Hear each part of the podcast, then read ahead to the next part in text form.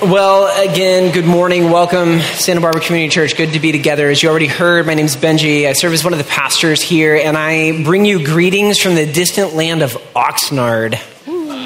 Um, your SBCC elders went on elder retreat in Oxnard this weekend, and we spent a lot of time in prayer and worship. We did just a little bit of ministry planning and calendaring and a whole lot of investing in these relationships with one another. Mike and I returned last night to be here with the rest of our church family this morning, but um, the rest of your elders, the other six of them, are making their way back probably now, actually. Um, and I want you to know, church, that one of the dominant themes, one of the repeated topics that came up over and over was deep love for this church over and over.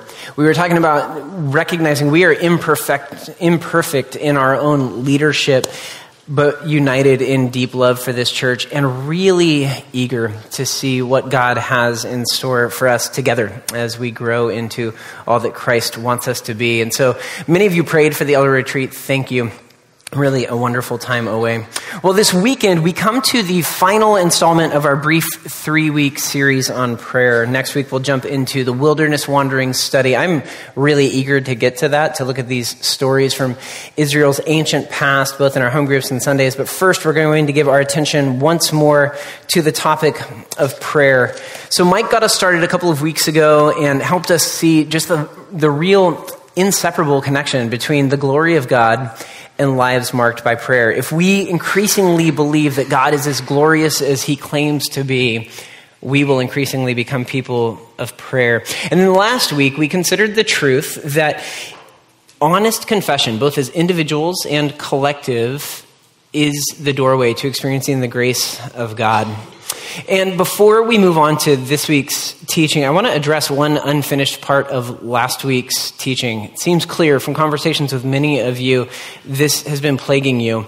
Um, I did not spend all of sixth grade at a table in the back of my classroom. Many of you were like, hang on, you didn't. In fact, I got home and Greta said, you didn't even finish the story. I was like, oh, you're right. I had other things on my mind. Um, I, I, want you to know, I, as I recall, I spent very little of that day at that table. I, am fairly certain that my teacher let me feel my feelings for a bit and then reminded me that she was in charge and not me. And so I sat elsewhere. Well, as we've done each of the last two weeks, today we are going to dig into a gospel story. We're going to dig into the words of Jesus on the topic of prayer. So if you have your Bible, would you open it to Mark chapter 9? Mark chapter 9 is where we're going to be. Like Luke, which we looked at each of the last two weeks, Mark is one of the gospel accounts of Jesus' life and ministry. And by the time we reach Mark chapter 9, Jesus is deep into his ministry of teaching, of healing, miraculously demonstrating the breakthrough of the kingdom of God.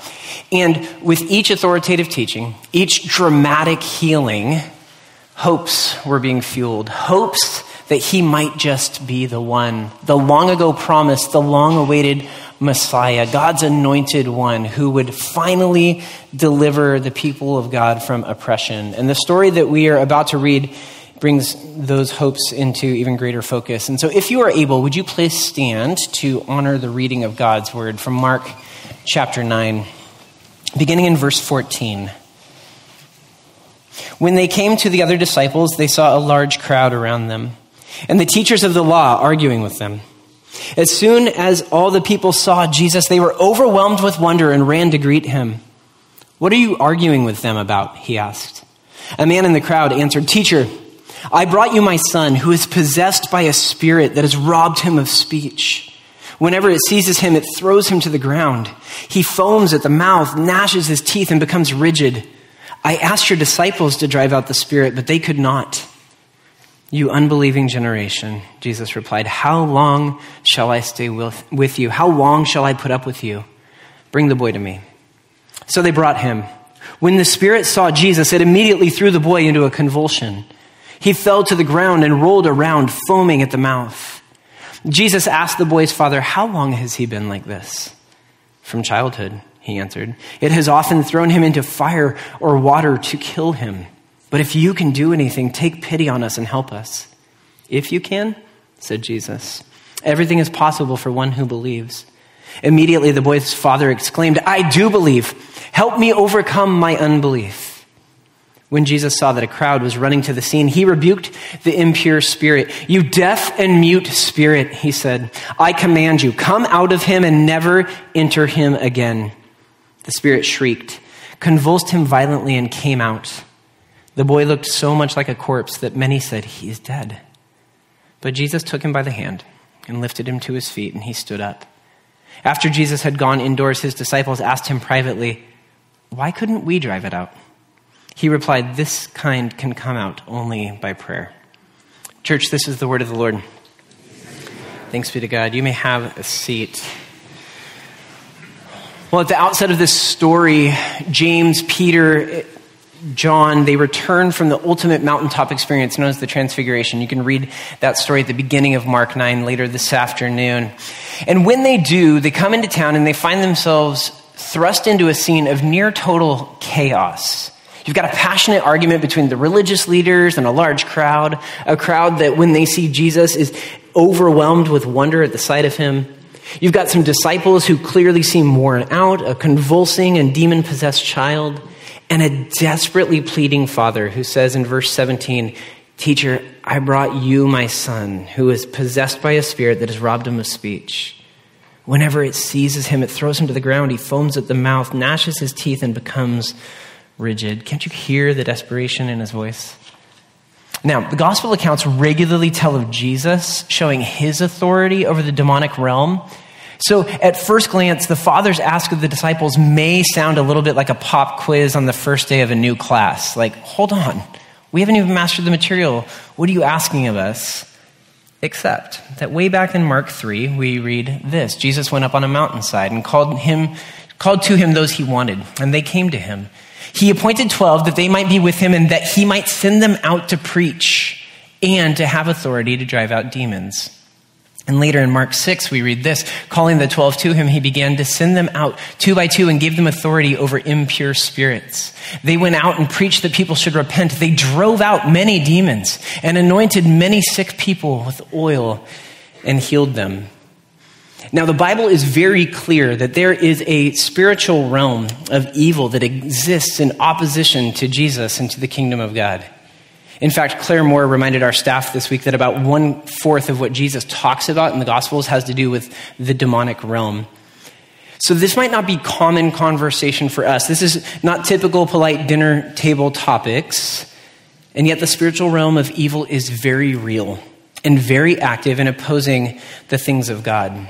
And so William Lane comments on the plight that is faced by this suffering young man. He says, The violence of the seizures and the reference to repeated attempts to destroy the youth by hurling him into a fire or water indicate that the purpose of demonic possession is to distort and destroy the image of God in man. Now remember, the disciples came into this particular encounter riding something of a winning streak when it came to this kind of a thing. And yet, in this particular situation, the Father reports to Jesus, I asked your disciples to drive out the Spirit, but they could not. Now, I don't know about you, but I can certainly relate to that moment when you find yourself failing at the very thing you're supposed to be good at. The moment when you realize that your tried and true methods just aren't working. It is scary, it's disorienting, it can lead to deep questions of calling and worth. And I imagine that's a bit of the shame cloud that the disciples were sitting in. And so when Jesus starts to arrive on the scene, they probably thought, oh, here comes the cavalry. This is so good. They probably expected Jesus to roll up on this dad, like, whoa, take it easy, bruh. These dudes are doing their best. They're trying, so pump the brakes on your sense of entitlement, homie. Is that not what Jesus' voice sounds like in your head? That's my head. I will say this though, no matter what the voice of Jesus sounds like in your head, it probably doesn't very often say things like, You unbelieving generation, how long shall I stay with you? How long shall I put up with you? So earlier this week, I was chatting with Mike in our office about this part of the passage, and I said, There are so many times in the Bible where Jesus says something confusing, and this has to be like in the top five for me. And I said, I've got to do some work on figuring out what Jesus really means so that people don't think that this is as harsh as it sounds. So I did that work and did that digging and searching and reading and comparing different things. And here's what I found out about verse 19 it's as harsh as it sounds. It is. There, there's just consensus. Jesus has been driven past the point of frustration here to deep dismay and deep disappointment. But what isn't clear is with whom. Now, some believe that he is expressing deep dissatisfaction with his disciples. And others believe that he's expressing this kind of frustration with the crowd. And personally, I'm more persuaded by that argument. This crowd, which included the teachers of the law, Jesus says, You unbelieving generation. James Edwards writes this. He says, Despite Jesus' prior rebuke of the disciples, the present judgment of Jesus does not appear to include them.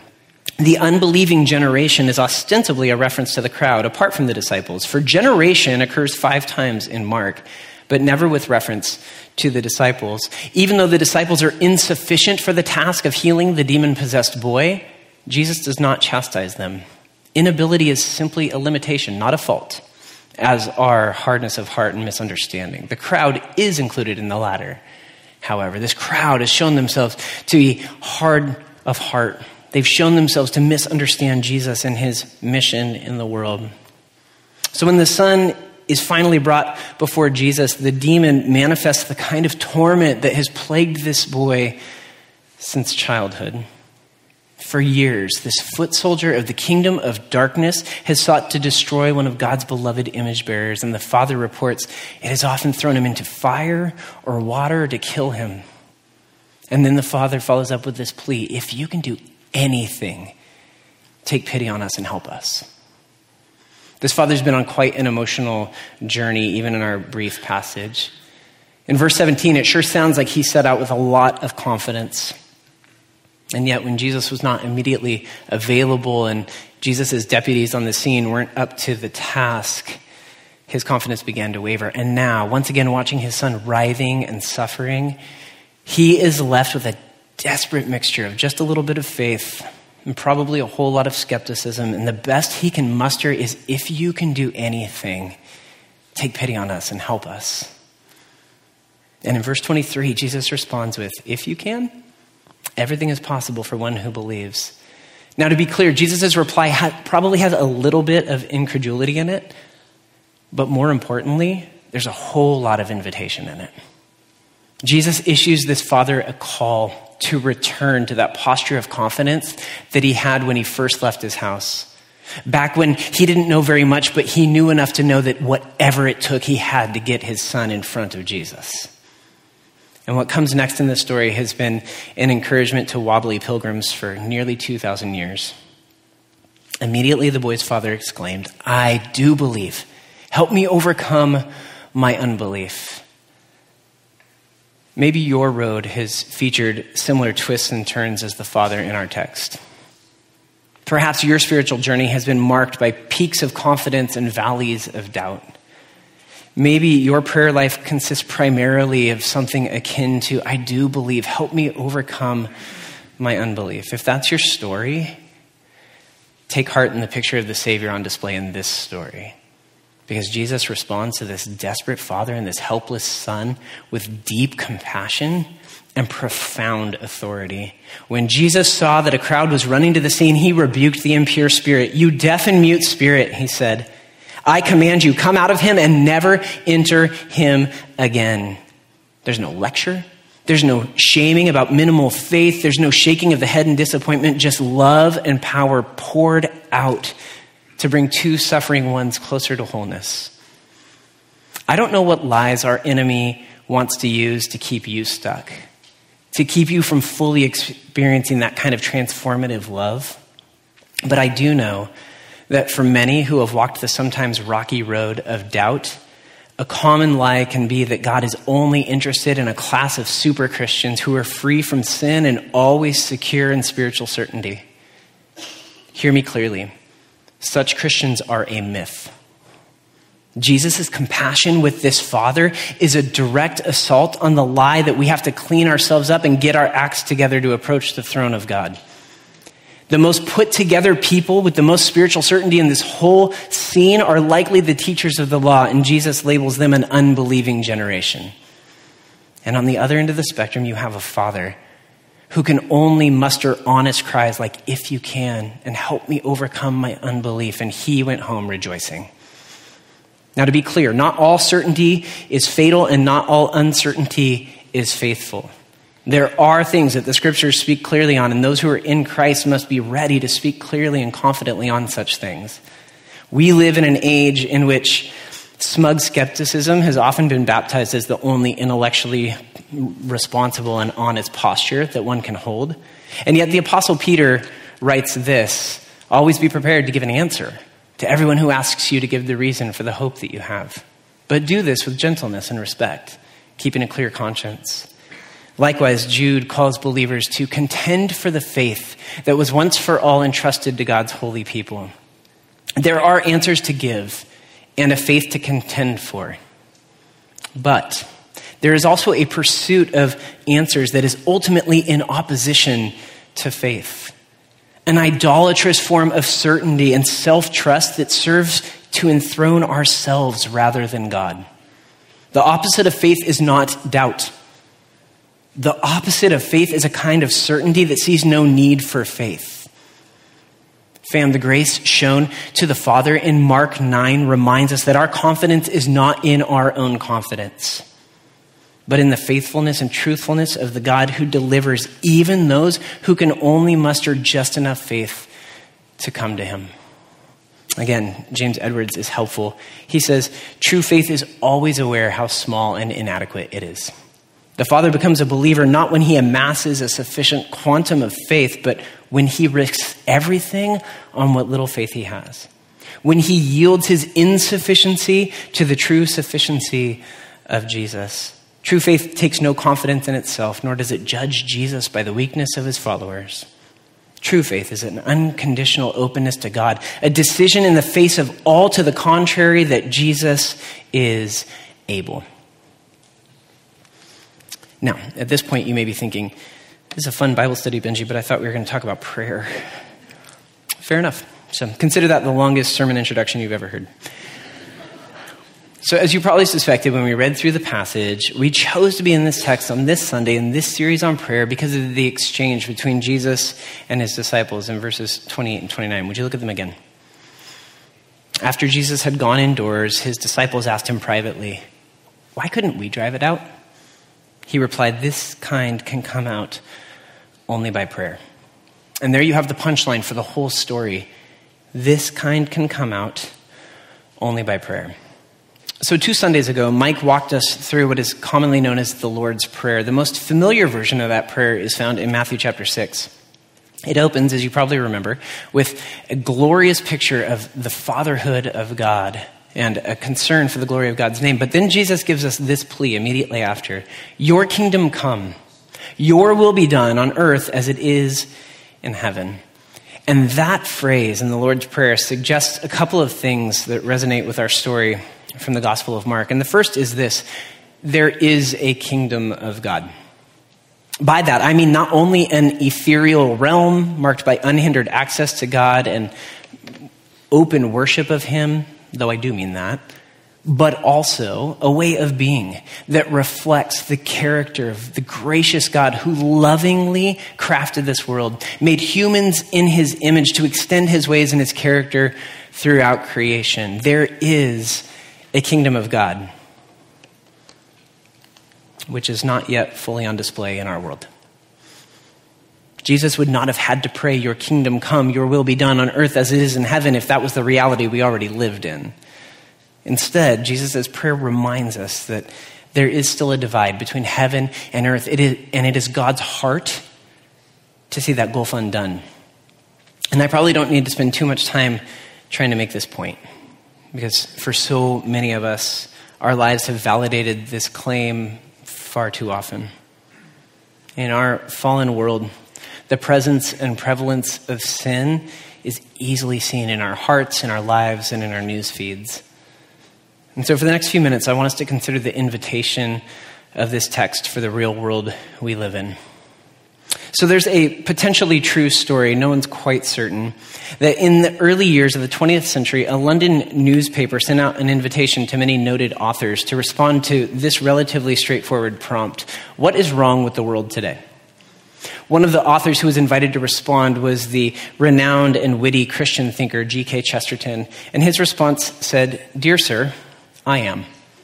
Yours, G.K. Chesterton. And while humorous, I think he's onto something. There is in each of us, by virtue of our membership in the human family, something that is not as we were meant to live. Now, it is certainly true that by the grace of God, none of us is as bad as we could be, but none of us is as whole as we long to be. Which is the very premise that undergirds so many of our New Year's resolutions, isn't it? We're three weeks into 2024. How are you doing on those New Year's resolutions? See, annually, we are encouraged to feel the distance between the lives that we actually lead and the lives that we long for, and to resolve to become better. And there's nothing wrong with that. That's a really good endeavor. Until. Until, like the disciples confronted with a demon possessed boy and an increasingly disappointed father, we run into something inside of ourselves that is beyond our resources and our tried and true methods. And in those moments of deep, desperate looking into our own hearts, Jesus holds out hope beyond our tools and our track records. This kind can come out only by prayer. Could it be that one of the things that keeps us from experiencing the kind of dramatic transformation we see in this story is our prideful self assurance and a track record of success? that makes it hard to believe Jesus' words that apart from me, you can do nothing. What if we took Jesus seriously enough to stop insisting on our own strength and our own systems and instead believe that He will be faithful to His promise to complete the good work that He began in us by transforming us into His own image? What if the growing awareness of our limitations and gaining mastery over our own sin in our own hearts, it drove us not to despondency, but actually to our knees in prayer. What if we more quickly lived into Jesus' insistence that prayer is an unassailable weapon against the darkness, whether inside of us or outside of us? This kind can come out only by prayer. And the, relevant, the relevance to our news feeds isn't too difficult to see. Fallen human hearts continue to scar the world with obvious evidence of the fall. So we scroll through story after story of war, famine, slavery, sexual abuse, mass shootings, greed, genocide, spiritual abuse, abortion, dehumanization of God's beloved image bearers, whether LGBTQ individuals or those of different ethnicities, and so much more. We live every day with the fallout of sin in the context of sinful societies.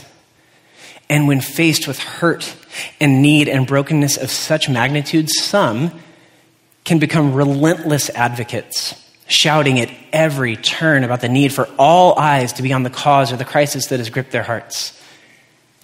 You know the type. Maybe you are the type.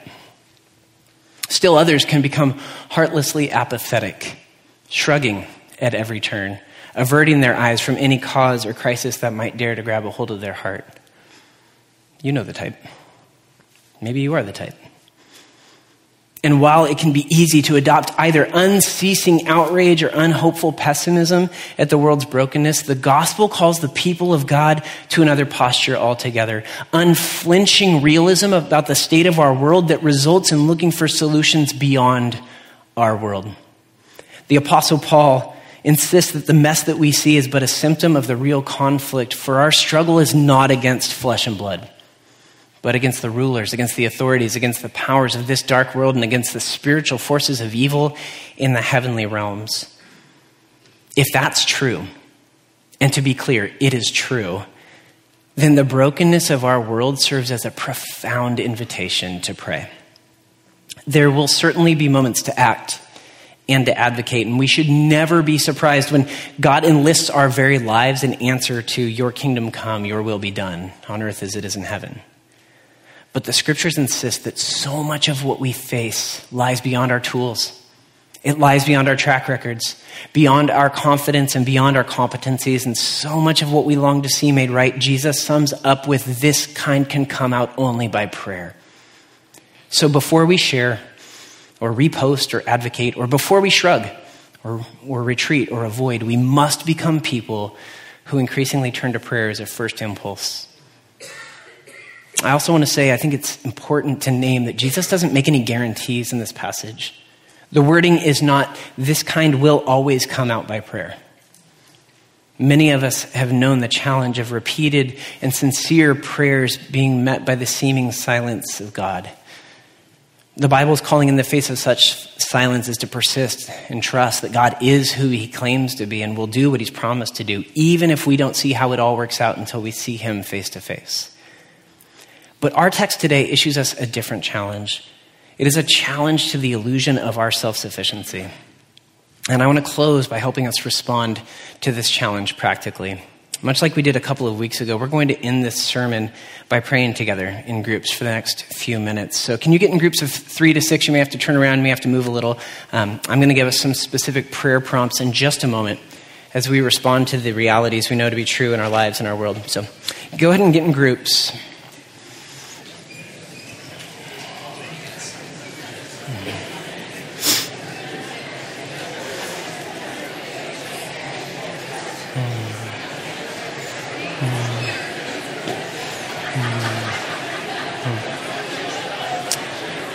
All right, let's start with this one. Let's start by giving God praise. Praise God that He is not waiting for us to clean ourselves up before we come to Him, but welcomes those who respond to Him in faith. Let's give God praise for His gracious invitation.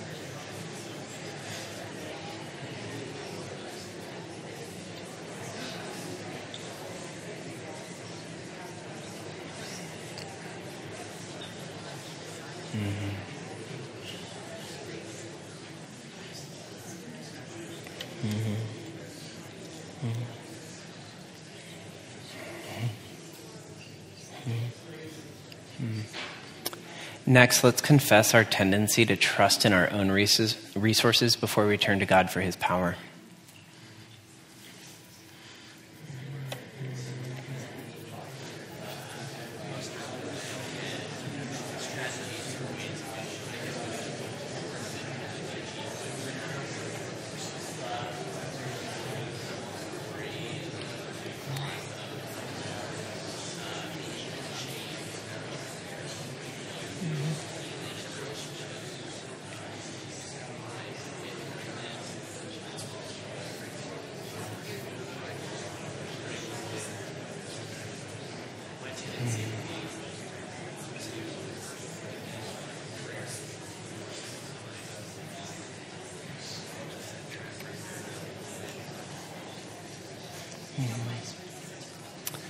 Let's ask God by His Spirit to transform each of us as individuals more and more into the image of Christ. Maybe name some ways that you want to see the Spirit of God drive out the darkness you know lives in your heart.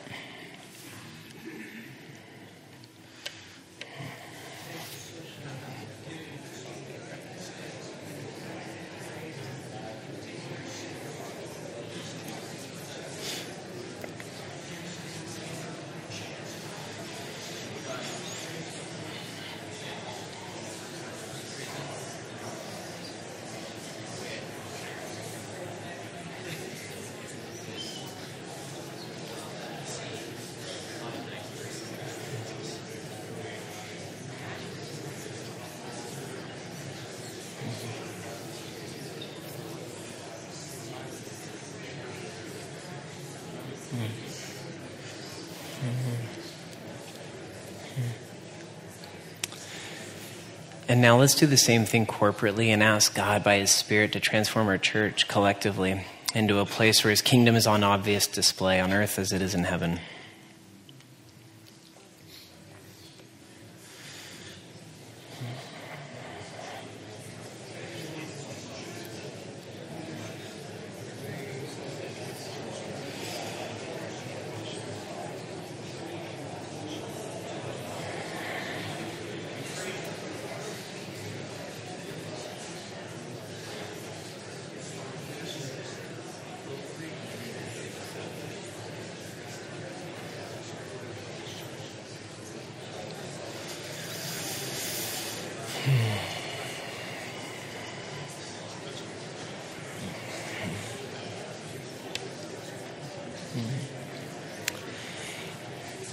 And finally, let's name the broken things in our world situations of desperate need beyond human capacity, the kind of challenges that can only come out by prayer. Let's name the darkness we see around us.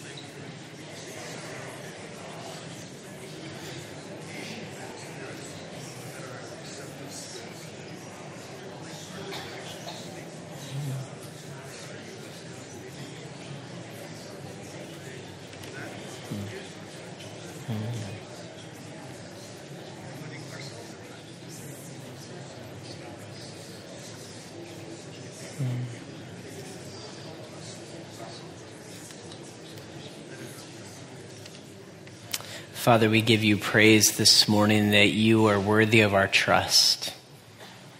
Even as we navigate a world in which sin's effects are still so obvious to us, whether we are looking into our hearts or looking out our windows. God, we pray that you would move, that you would do things by your Spirit that are so far beyond our capacities. God, we regularly feel overwhelmed and under resourced, but you never feel that way. And so, God, would you move by your Spirit? Would you give us increasing passion as a church to come to you in prayer for the things that can only come out by prayer? Lord, forgive us for our pride, our self sufficiency, our reluctance to admit our need for you to be who you say you are. God, glorify yourself in our midst and in our world by fulfilling Jesus' prayer on earth as it is in heaven. We praise you that you are worthy of this trust, even when the best that we can muster is, I do believe, help me overcome my unbelief. Fam, we can be honest about the brokenness in our lives and in our world because Jesus honestly face the brokenness. So when we pray, we speak to one who has known darkness unlike any other. The darkness of leaving the glories of heaven to make his dwelling among us. The darkness of taking all of the brokenness of sin upon himself on the cross. The darkness of feeling the Father turn away. The darkness of the tomb. And yet, when we pray, we speak to one who overcame death itself, one who sympathizes with us in our weakness, one who dwells in glorious light, seated at the right hand of the Father, where he always lives to intercede for us, his siblings. This is what we remember and celebrate week by week at this table. The radically pursuing love of God on display through his identifying and substitutionary life, death, and resurrection in the person of Jesus. The family of God is made up not of those who cleaned themselves up and got themselves together, but those who came to the end of themselves and found that Jesus is able to forgive, to redeem, to restore, and to transform those who come with even as little as I believe. Help me overcome my unbelief. That invitation is wide open today. I recognize in a room of this many people, there may be many who are just here wondering about this Jesus. Maybe you have walked a road similar to this Father, marked by disappointments. I want you to know that there is a gracious and loving Heavenly Father who waits to welcome you with arms wide open, who longs to show you your belovedness, who longs to show you His trustworthiness, and who longs to transform you for His glory into the image of Christ. If you want to know more about that, I encourage you come talk to one of our prayer teams on the side or in the back. But family, we have a meal in front of us where we will take bread and remember that Jesus allowed his body to be pierced. And we will dip it in wine and remember that Jesus allowed his blood to be shed, poured out for the forgiveness of sins and for transformation, not just of individuals, but of this world that God loves and one day will return to redeem completely. That is good news worth celebrating. So let's come in a spirit of celebration as we continue in our worship.